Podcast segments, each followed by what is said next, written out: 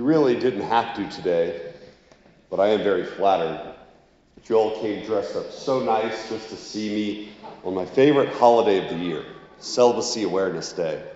This is very kind, and I, I am touched. Um, today, we're hearing about, in the prophet Jeremiah, these two groups of people those who trust in human beings and those who trust in the Lord.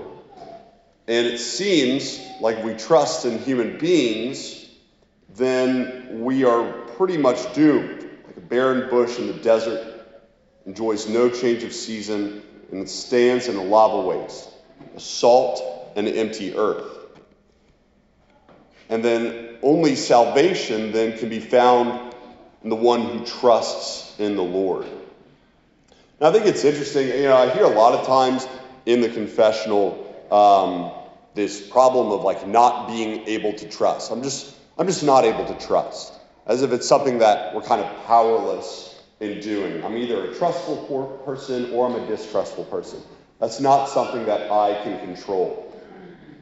Analogously, um, while we might like say that, you know, there's something I can't control, might say, well, then don't worry about it. If you can't control, then don't worry about it.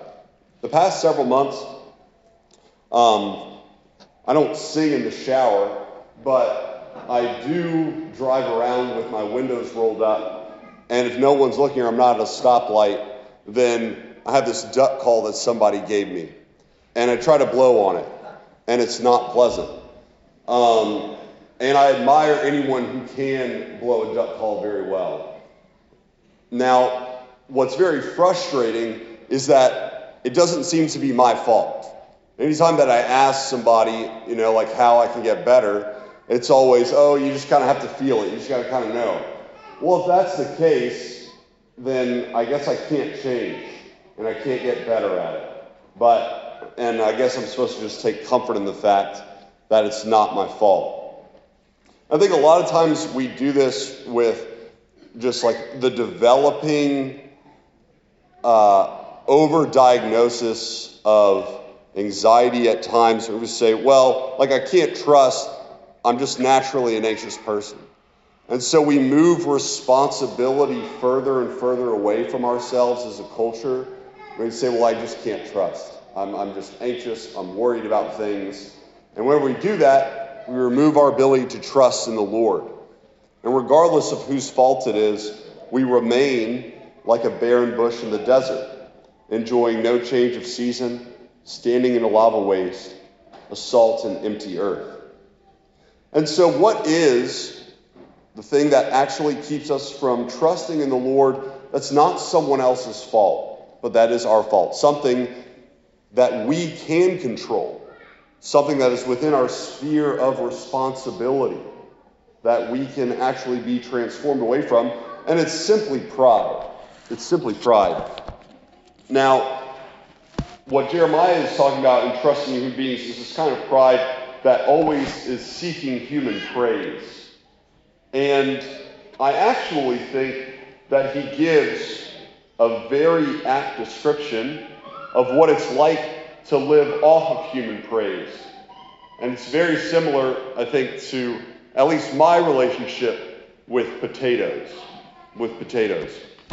Now, if you were to put like a boiled potato onto my plate and say, eat it, I would be very disinterested in that, in that kind of food. But if you were to take that potato, instead of boiling, you were going to fry it. And you're going to slice it very thinly. And then put a lot of salt and a little bit of vinegar on it. And put a Zapp's label on the outside of the bag that you placed it in. And put it into my pantry. Then I would take that bag and I would sit on my couch or in a lava waste, and I would enjoy all of the salt content which kept me there. And I would change not at all, not even possibly the channel for the rest of the day. and it's kind of like human praise. You know, like human praise is addicting. It's like a salt lick. It's like a cow at a salt lick. It's not going to move. It's just going to stand there and lick and lick. And the more that it licks, the more thirsty it gets, the more salt it wants. And whenever we have that addiction to human praise, we do not enjoy any change of season. And we're kind of oblivious to everything around us. Whether things are falling apart in our lives, whatever, what matters is that I remain within my own echo chamber and I receive the praise that I am doing well, that I am good, and that we can be surrounded in a lava waste, a salted, empty earth. But this is different from the one who trusts in the Lord, because though he's like a tree planted beside the, the waters, because he trusts in the Lord, he actually knows he needs to change.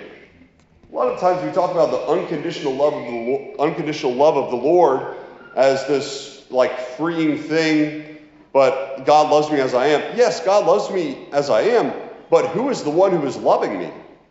Is the one who is crucified, the one who is holy, the one who, if he loves me, that I need to become like him. And so there will be heat when it comes. There will be suffering, and I will not fear it but I'll also have to stretch out my roots. I'm in constant need of change if I receive and trust in the love of the Lord. And so, while we all fall into that sin of pride, because the sin of pride is the mother of all virtues, while we all would rather remain on the couch or in the lava waste, eating the potato chips of human affections, of human praise, and not trusting in the love of the Lord, which causes us to change, which, is, which has to force us to constantly repent. What is the key to overcoming that sin? It's interesting. A lot of times we think, like, I just need to regress back toward the mean.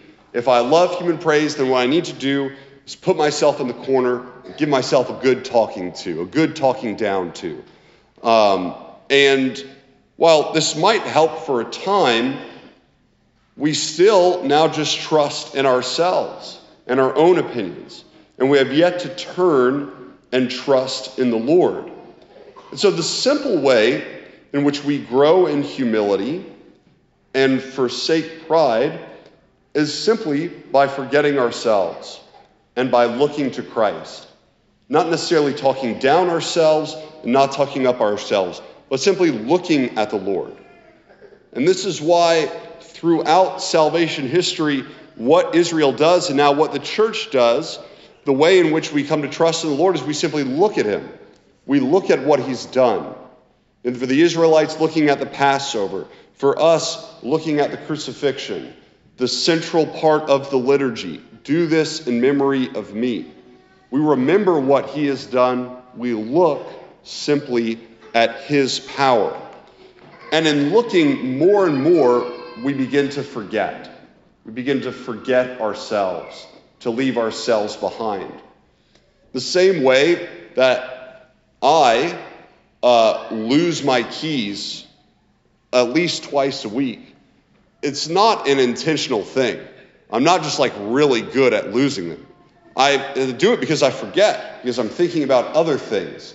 The same way when Christ says, Whoever cannot lose his life for my sake shall not find it we lose ourselves in looking at the power of God and looking at what He is able to do, at His love, at His sacrifice, so that we begin to trust more and more in what He has done for us than look to our own abilities and what we think we can do for ourselves.